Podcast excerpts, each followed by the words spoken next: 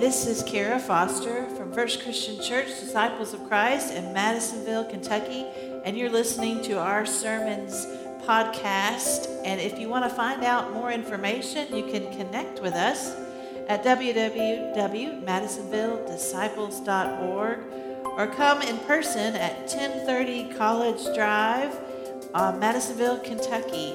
Subscribe and enjoy these podcasts. I begin, I wanted to offer a personal word about Vacation Bible School as a parent.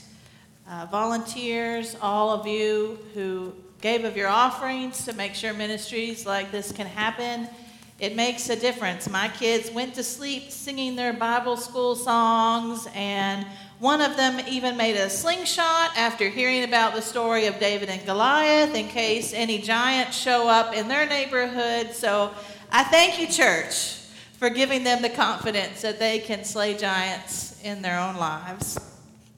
And I've been exploring these unsung heroes of the Bible these last few weeks, and I've really had a lot of fun with that. And I just want you to always remember that if you miss something, you want to listen to something, we've got it on Facebook, we have it on YouTube, we have it in podcast form, um, all different ways that you can stay connected to uh, worship here.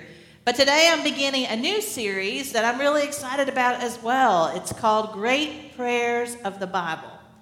I wanted to uplift these prayers within Scripture in the hope that as we hear these prayers, that they can become our prayers, that they can inform our own prayer life and how we pray. As you know, there is no perfect one way to pray. Prayer is speaking from the heart to God, and our example of prayer today certainly speaks to that. This is a prayer that comes from the heart. It is Psalm 51. It's known as one of King David's Psalms, and even though we're going to focus on verse 10, which is Create in me a clean heart, O God, and instill a new and right spirit within me. I'm going to read uh, 12 verses of this psalm so you get a sense of this prayer to God. And I invite you to read along in your Bibles with me on this. Psalm 51. Have mercy on me, O God, according to your steadfast love. According to your abundant mercy, blot out my transgressions. Wash me thoroughly from my iniquity and cleanse me from my sin. For I know my transgressions, and my sin is ever before me. Against you, you alone, have I sinned and done what is evil in your sight, so that you are justified in your sentence and blameless when you pass judgment. Indeed, I was born guilty, a sinner, when my mother conceived me. You desire truth in the inward being. Therefore, teach me wisdom in my secret heart. Purge me with hyssop, and I shall be clean. Wash me, and I shall be whiter than snow. Let me hear joy and gladness let the bones that you have crushed rejoice. Hide your face from my sins and blot out my iniquities. Create in me a clean heart, O God, and put a new and right spirit within me. Do not cast me away from your presence, and do not take your Holy Spirit from me. Restore to me the joy of your salvation. Sustain in me a willing spirit. This psalm is raw it's honest, it's a heartfelt prayer of lament to God. Sometimes when I'm studying scripture, I pull out a different translation than I typically use just so my ears can hear it in a new way. And this week, I pulled from the message, which is a very contemporary language version. And this is how the message puts it. This is how Psalm 51 begins with that. Generous in love, God give grace. Huge in mercy, wipe out my bad record. Scrub away my guilt, soak out my sins and your laundry. I know how bad I've been. My sins are staring me down. You are the one I violated. You've seen it all, the full extent of my evil. He's laying it out there. There is no hiding. In verse 6, it says, You desire truth in the inward being, therefore teach me wisdom in my secret heart. That phrase, secret heart, reminded me of our own expression where we say the heart of hearts. It's, it's to say to get to the essence, the heart of heart, the truth of the matter. And so much of the time, how many times Have you put a smile on your face and you said, I'm fine, I'm good, I'm great? And you are anything but fine or good or great. You just put that smile on your face and try to hide the truth of your heart. And here is David. There's nothing to hide because you already know it, God. You know the extent of the sins, of the evil, of the mistakes of my life. There's no pretending here. I remember a man from my very first church, after I had met him, he had already spent some years in prison. He had uh, been convicted and served time for stealing from his workplace, stealing money. And before all this happened in his life, you know, he looked the part of a happily married father, deacon in the church, volunteered at every habitat build. Uh, and I remember him telling me that when the police came to his door, the first feeling he had was relief. Didn't have to pretend. Didn't have to pretend. You know, I have a dog. I had a dog growing up named Maggie. It was a yellow lab mutt dog. Great dog but she couldn't hide anything. When you walked through the door, you knew right away if things were good or bad with Maggie because if she was good, she was greeting you, but if she was bad, she was trying to hide and not look you in the eye. And so you knew just by how she was acting to look for whatever she'd done, you know, destroyed a stuffed animal, ate some food off the countertops, or one time we had a missing, we had a shoe in our house that did not belong to anyone in our household. True story. My mom hung it from the stop sign uh, near our house to hope somebody in the neighborhood would claim it because we had no idea where it came from. But that's the thing with her. You knew you knew what was going on with her in her hearts for good or for bad. And David is tired of trying to pretend his heart is okay because it's not. He's broken. He's lost. He says, Let me hear joy and gladness. He's lost his sense of joy. He's lost a sense of gladness in life. Anyone know what that feels like? To feel that lost? To lose your sense of joy and wonder at life? And David's life had been so golden. He was the young boy whose faith was so big and strong that he believed he could take on Goliath. And he did, and he won. He was famous as a hero in the battlefield. And as he grew and King Saul became super jealous and threatened by him uh, and tried to kill him, when David had a chance to get Saul back, he showed him mercy two different times. David was merciful. And when he became king, he is the king that united the two kingdoms of Judah and Israel together.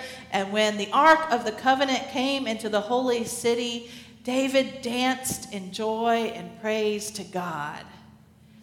He had been faithful, and now his life was broken. He's lost his sense of joy and gladness. Create in me a clean heart, O God and put a new and right spirit within me.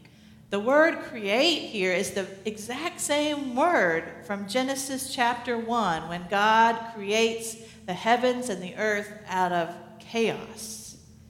It's like David saying, create create new life out of my chaos.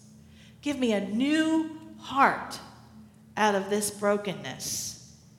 If you notice in your Bible, there's a little historical note, a little subscription there. It's usually at the very top. That's where it is in my Bible, and it's a smaller font. And it's uh, it says, like for me, it says, "To the leader, a psalm of David when the prophet Nathan came to him after he had gone to Bathsheba." Gone to Bathsheba is certainly putting it mildly. You might remember the story. He saw the married Bathsheba on the roof. He sent for her. She became pregnant. He panicked. He tried to do some things to cover his tracks, and when none of that worked, he sent her husband to the front of the battlefield where he was most certainly killed in battle.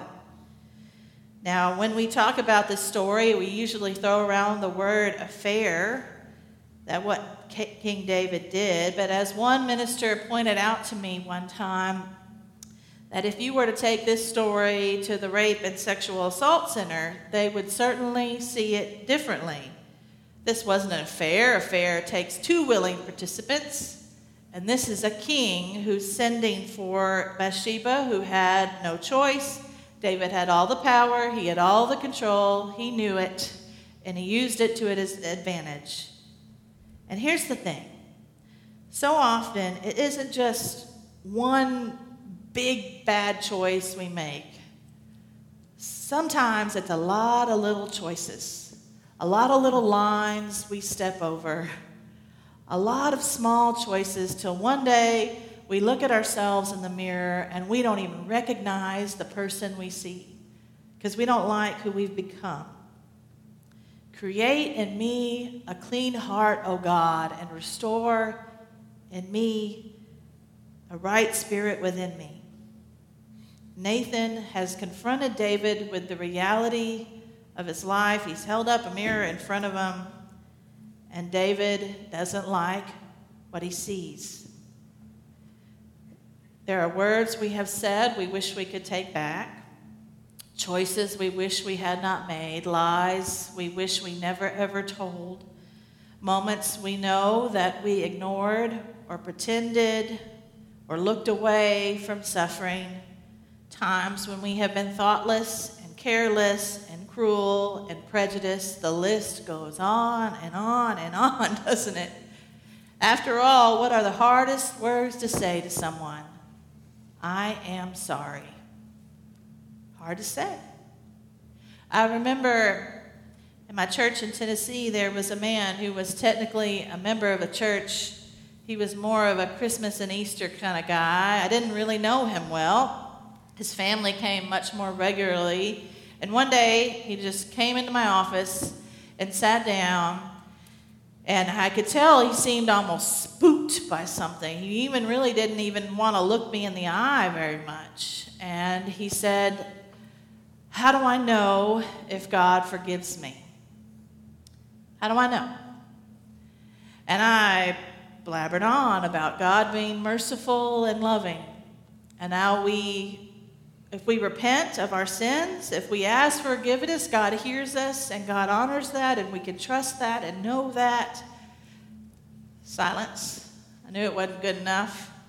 So I sort of pressed, do you, do you want to do you want to talk to me? Do you want to get it off your shoulders? I can be a listening ear for you. No, no, no, no. How do I know if God forgives me?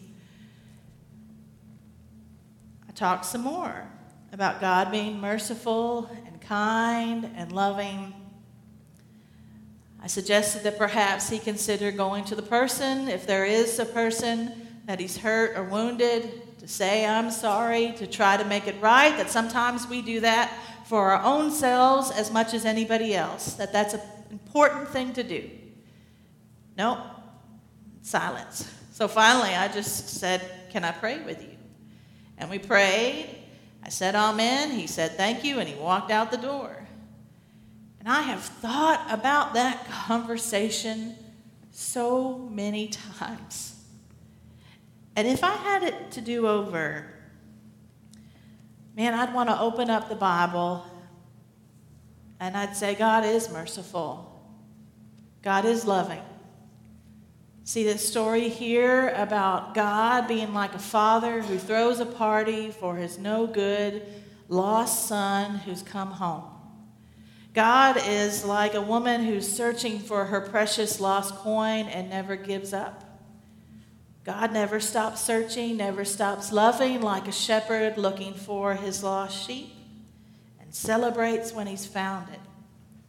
I would tell them about the woman caught in adultery that they wanted to stone, and Jesus managed to stop it. I tell them about Zacchaeus, the tax collector, and the woman at the well. I tell them about that meal, the Lord's Supper, about that night in the upper room with the broken bread and Jesus' body that he offered as a saving sacrifice for all, And I'd remind him that it was for all because Judas was there. You don't have to earn it or deserve it. Judas received that meal that night. Churches may sometimes try to stop people from this meal, but Jesus never did. And I would tell him to read about how Jesus died and about how the very first thing he said from the cross Father, forgive them. They weren't even asking for his forgiveness, and he offered it anyway. And if he can forgive and love the people driving the nails into his wrists, he can love and forgive you. How's your heart? How's your heart, church? One day, you may feel like you are going through the motions in your life. You may feel lost and broken and numb. You may feel like you've lost your sense of joy and wonder. One day, you might even look at the mirror and not like the person you see. Wonder how far you've gone. And if and when that is you, then I hope you remember this prayer Create in me a clean heart, O God, and put a new and right spirit within me. Amen.